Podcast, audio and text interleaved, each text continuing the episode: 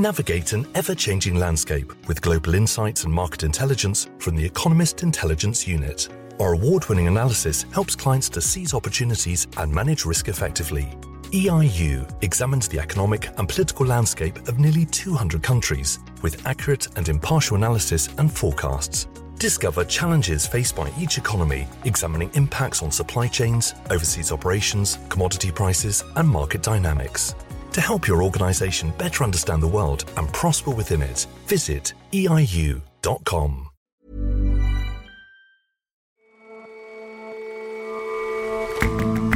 Hello and welcome to The Intelligence from The Economist. In London, I'm Jason Palmer. And in New York, I'm John Fasman. Every weekday, we provide a fresh perspective on the events shaping your world. Usually, you think of spying and espionage as things that states do to each other. James Bond, after all, was on Her Majesty's Secret Service, not on Tesco's or Walmart's. Turns out corporate spying is getting more common and more sophisticated. And compared with other rich countries, America has an unusually high rate of road deaths. Some American states try to scare drivers by reminding them how many people have died. But it turns out that this has an astonishing side effect.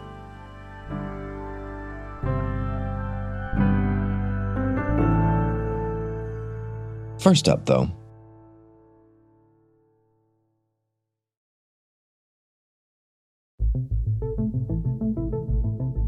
As it became clear last night that France's President Emmanuel Macron was set to lose his parliamentary majority, it was those at the country's political poles who were celebrating.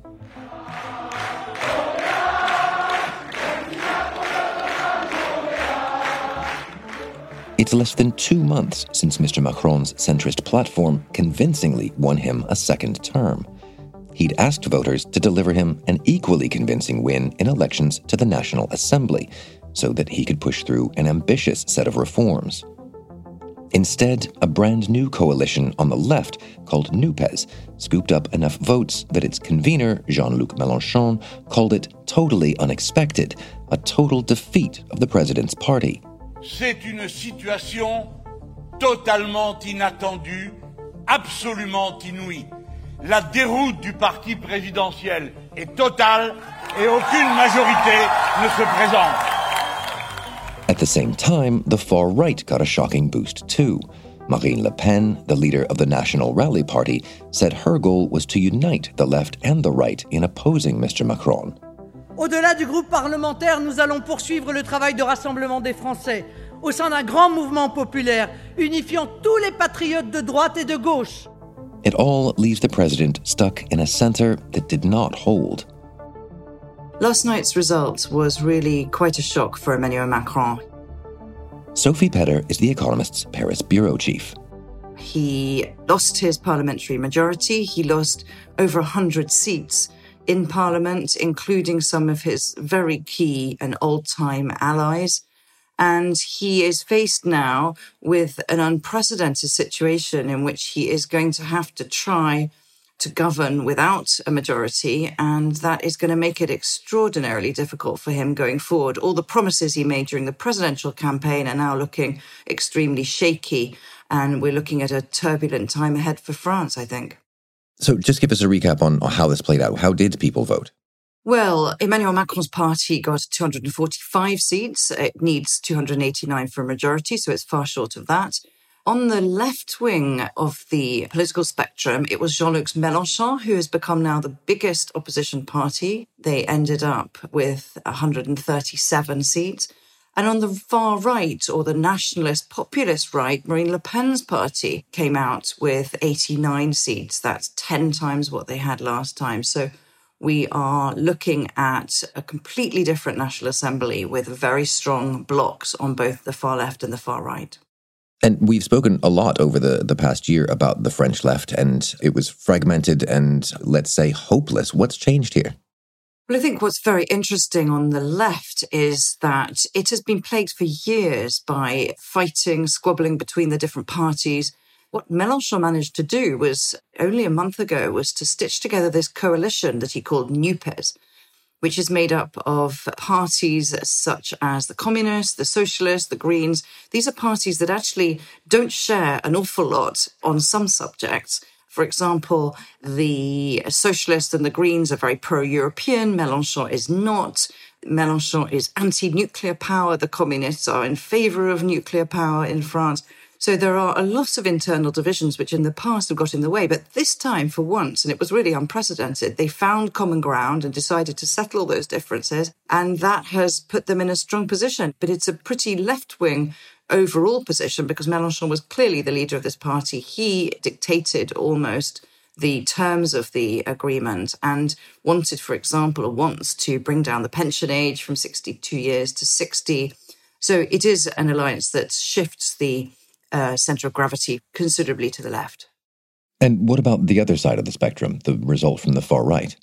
Well, the biggest surprise, I think, in this election was for Marine Le Pen's party. She has done extraordinarily well. So, if you look at the actual numbers, there are a number of things to point out. One of them is that her party is now bigger than the Republicans, the centre right, traditional Gaullist party in France, which has supplied many of the presidents under the Fifth Republic.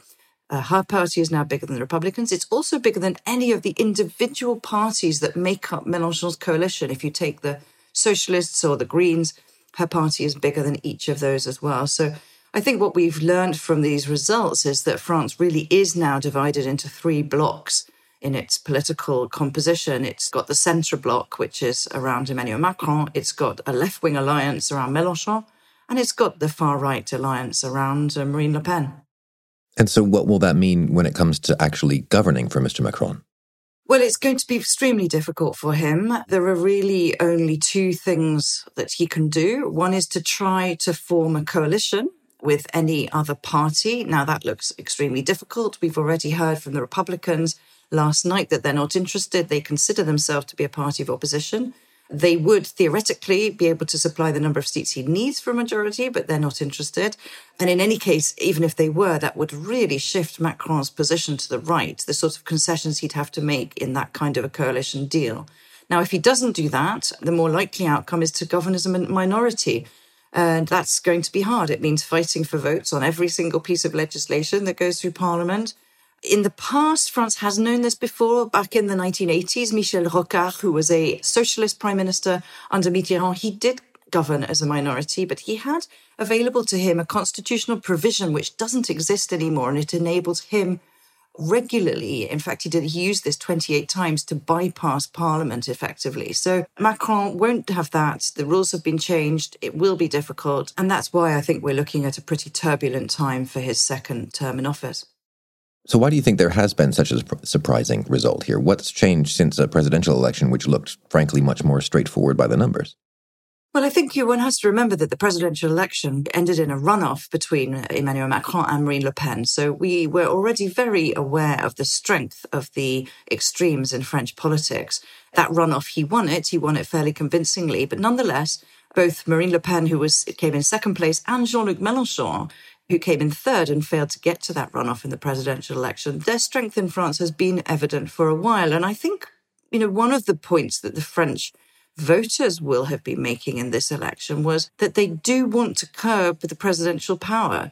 They don't want Macron to have a free rein to do everything. So, in a sense, there was almost a sort of vote of sanction there against him, saying, okay, we've re elected you, but we don't want you to just sort of act as a bulldozer and impose your will on us at all moments going forward.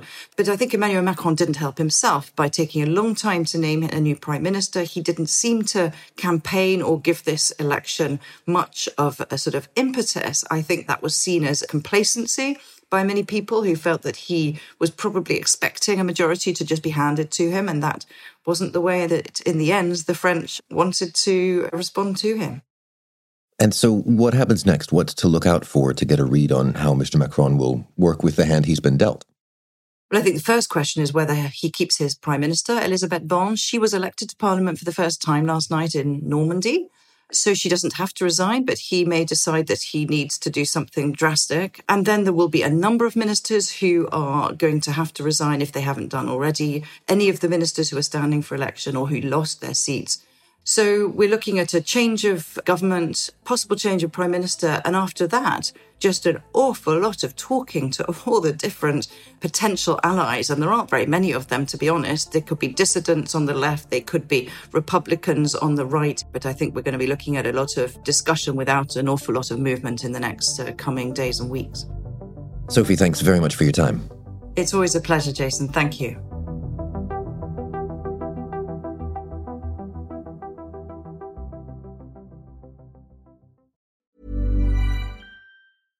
Navigate an ever changing landscape with global insights and market intelligence from the Economist Intelligence Unit. Our award winning analysis helps clients to seize opportunities and manage risk effectively. EIU examines the economic and political landscape of nearly 200 countries with accurate and impartial analysis and forecasts. Discover challenges faced by each economy, examining impacts on supply chains, overseas operations, commodity prices, and market dynamics.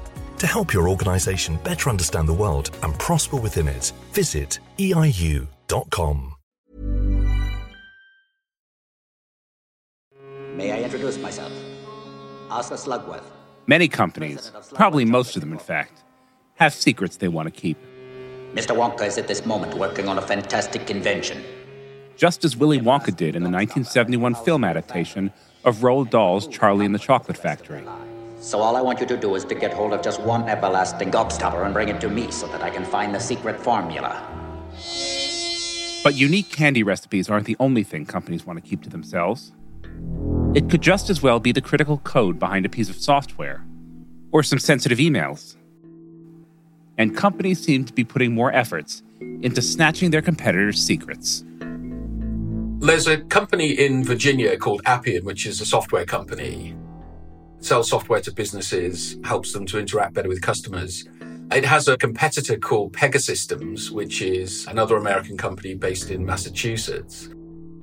These two companies have been quite fierce rivals for some years. Matthew Valencia is our Deputy Business Affairs Editor.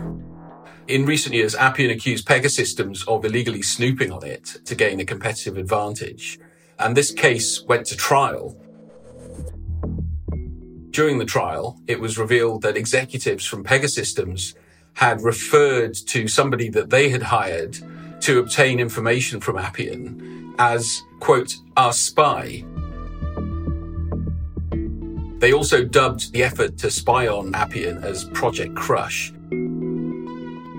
This was quite spicy stuff. And in fact, earlier this year in May, a jury awarded Appian $2 billion, a huge amount of money, in damages in the case. And that sent Pegasystems' share price plummeting. The company, however, has vowed to appeal against the decision. and called it unjust. But it gives you a sense of the kind of things that go on in the world of corporate espionage. Tell us about that world. How widespread is corporate espionage? It's very widespread, and it's probably getting more so. Once upon a time, snooping of this kind was mostly centered on a few sensitive industries, things like defense, pharmaceuticals, and so on. If you look at it today, you have a lot more companies in more industries whose trade secrets and intellectual property are vulnerable. And there's been more of that as more businesses moved online and you've seen the growth of intangible assets, which produces all of this intellectual property or IP as it's commonly known, which is there for the taking if you know how to get hold of it. So it's become more of a general business risk, I'd say. What in particular do these spies hope to steal? Well, I mentioned intellectual property, and that's the big one. That can be patents, it could be trademarks, copyrights, but it can also be trade secrets. For instance, the recipe for Coca Cola. That's a classic trade secret. Another one is the formulation for WD 40. But it can be anything really from lists of clients to algorithms to industrial processes, chemical processes, even marketing plans. All of those things can be trade secrets. And if you look at some of the legal battles that have made it to court in recent years, they've involved not just technology. The Appian case, of course, was about software, but quite mundane things as well, like industrial baking agents and formulas for floor resin and so on. But there's also another way in which digitization is causing problems for companies There's one marketplace out there at the moment for stolen data called Industrial Spy. And if you go and take a look at that, you see information being sold in packets of all sorts of sizes and levels of importance, ranging from stuff for sale for just a few dollars to much bigger packets of information which are available for hundreds of thousands or millions of dollars. So clearly there's a big market for these secrets. Who is directing the efforts to steal and who's who's buying the secrets? We've seen a large number of corporate espionage cases over the past couple of decades involving large companies spying on each other. There was a famous case called the Chocolate War 20 odd years ago involving Mars and Nestle. Another one involving Procter and Gamble and Unilever in which P&G ended up paying a settlement over operatives who'd been hired by the company and were diving into dumpsters outside Unilever offices looking for information. But then you have state actors as well. Probably chief among them is China. The Department of Justice in the US a while ago reckoned publicly that something like four out of five economic spying cases brought by the department uh, involved conduct which was somehow to do with the Chinese state. But it, it wouldn't quite be fair to say China's alone in this. There are other countries which are on the face of it, friendlier to the US and, and to the West, including Israel, which have been known to spy on American and European firms. I mean, you've described a wide array of activities. I'm curious, why are these things happening now? Why is the threat increasing now? There are a number of reasons. It's become more difficult in America to secure patents, and that makes companies more vulnerable. Then you have the difficulties of developing and safeguarding trade secrets. And you have a lot more actors working online, hackers, and so on, who are looking to break into company systems and to steal information that's sensitive, trade secrets, and so on. And essentially, more and more companies in more industries have more stuff online, more bits and bytes, which are worth stealing. These are threats coming from a variety of sources and backgrounds. How can companies protect themselves? Well, it's not always easy. One source of protection is legislation. So while it's true that when it comes to patents, that protection has, has been eroded. Actually, when it comes to trade secrets, it's been strengthened. And there was a new law passed in the United States, for instance, about six years ago, which greatly expanded the type and number of secrets that were covered by federal law. And after that law was passed, we saw quite a large increase in the number of cases filed. The truth is, a lot of companies don't manage their trade secrets very well. The best way forward for many companies is to manage their trade secrets better. And how can they do that? They have to be kept confidential, but they also have to be clearly articulated as secrets.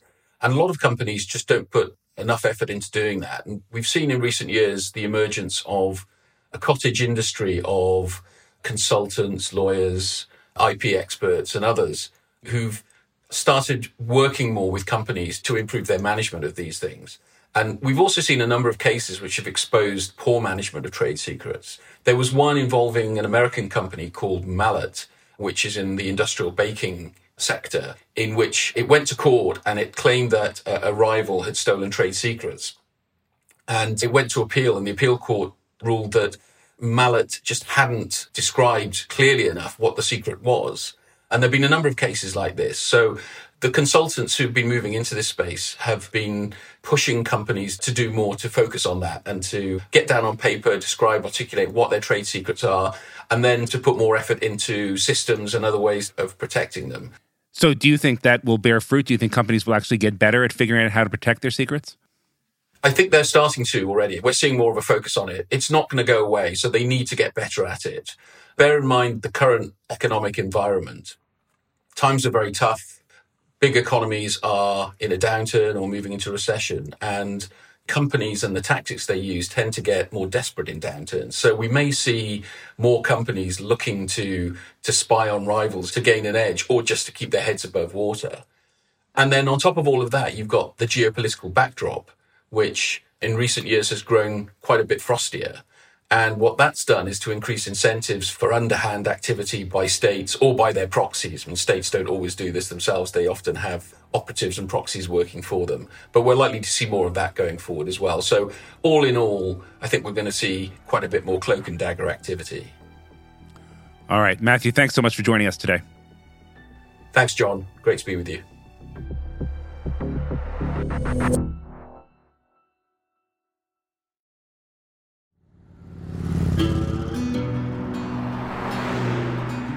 Drivers on American highways are accustomed to seeing them. Big electronic signs hanging over the roadway with sobering statements like, There have been 1,669 deaths on Texas roads this year.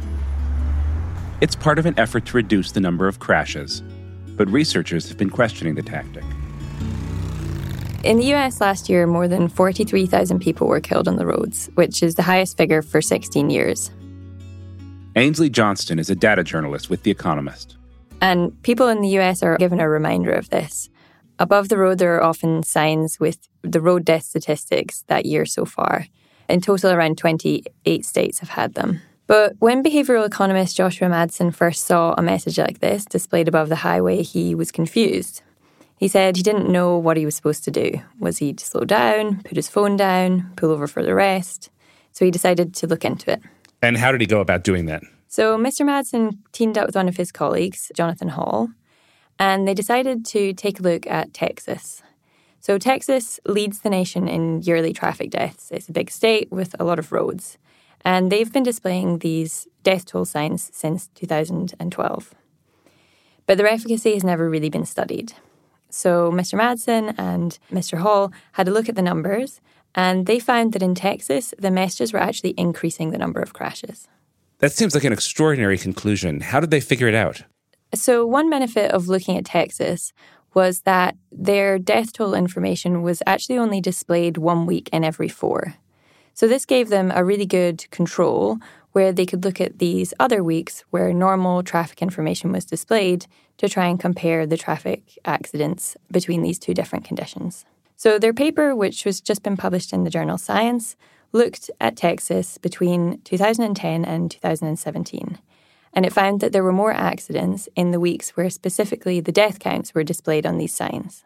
They found that most of the excess crashes happened in the kilometre immediately after a sign, but actually, for several kilometres after the drivers had seen a sign, there was still an elevated risk. Overall, in the 10 kilometres immediately following one of the messages, there was a 4.5% increase in the number of accidents. So, to translate that into real numbers, this was around 2,600 extra crashes and 16 additional deaths each year in Texas alone.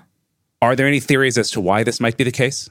So, the authors think that these somber messages might actually be distracting drivers. So, in sections of the road that required drivers to pay the most attention, perhaps because they were busier or had more lanes or intersections, were the areas that had the biggest proportional increase in crashes when the death toll messages were displayed.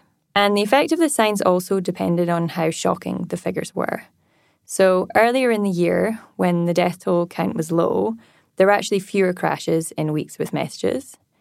But the signs had a much more negative impact later in the year as the deaths clocked up.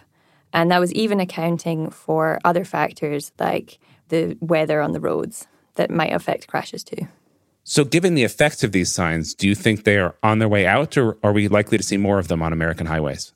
So, the Federal Highway Administration, which is part of America's Department for Transport, sent out a memo in early 2021 saying that displaying death toll information was not an appropriate way to use these highway signs. We don't know that it was because of the paper, but it seems likely that it could be. The study really highlights how seemingly innocuous nudges, which are increasingly used by governments to try and change behaviour, can sometimes backfire. All right, Ainslie, thanks so much for joining us today. Great. Thank you. Thank you, John.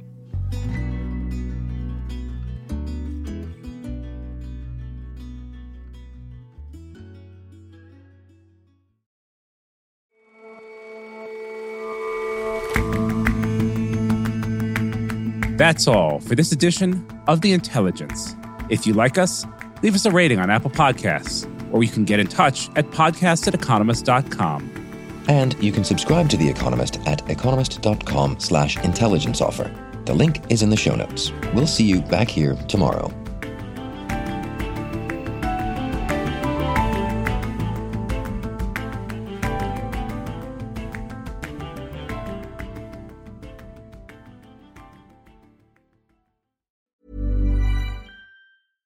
Navigate an ever changing landscape with global insights and market intelligence from the Economist Intelligence Unit. Our award winning analysis helps clients to seize opportunities and manage risk effectively. EIU examines the economic and political landscape of nearly 200 countries with accurate and impartial analysis and forecasts. Discover challenges faced by each economy, examining impacts on supply chains, overseas operations, commodity prices, and market dynamics. To help your organization better understand the world and prosper within it, visit eiu.com.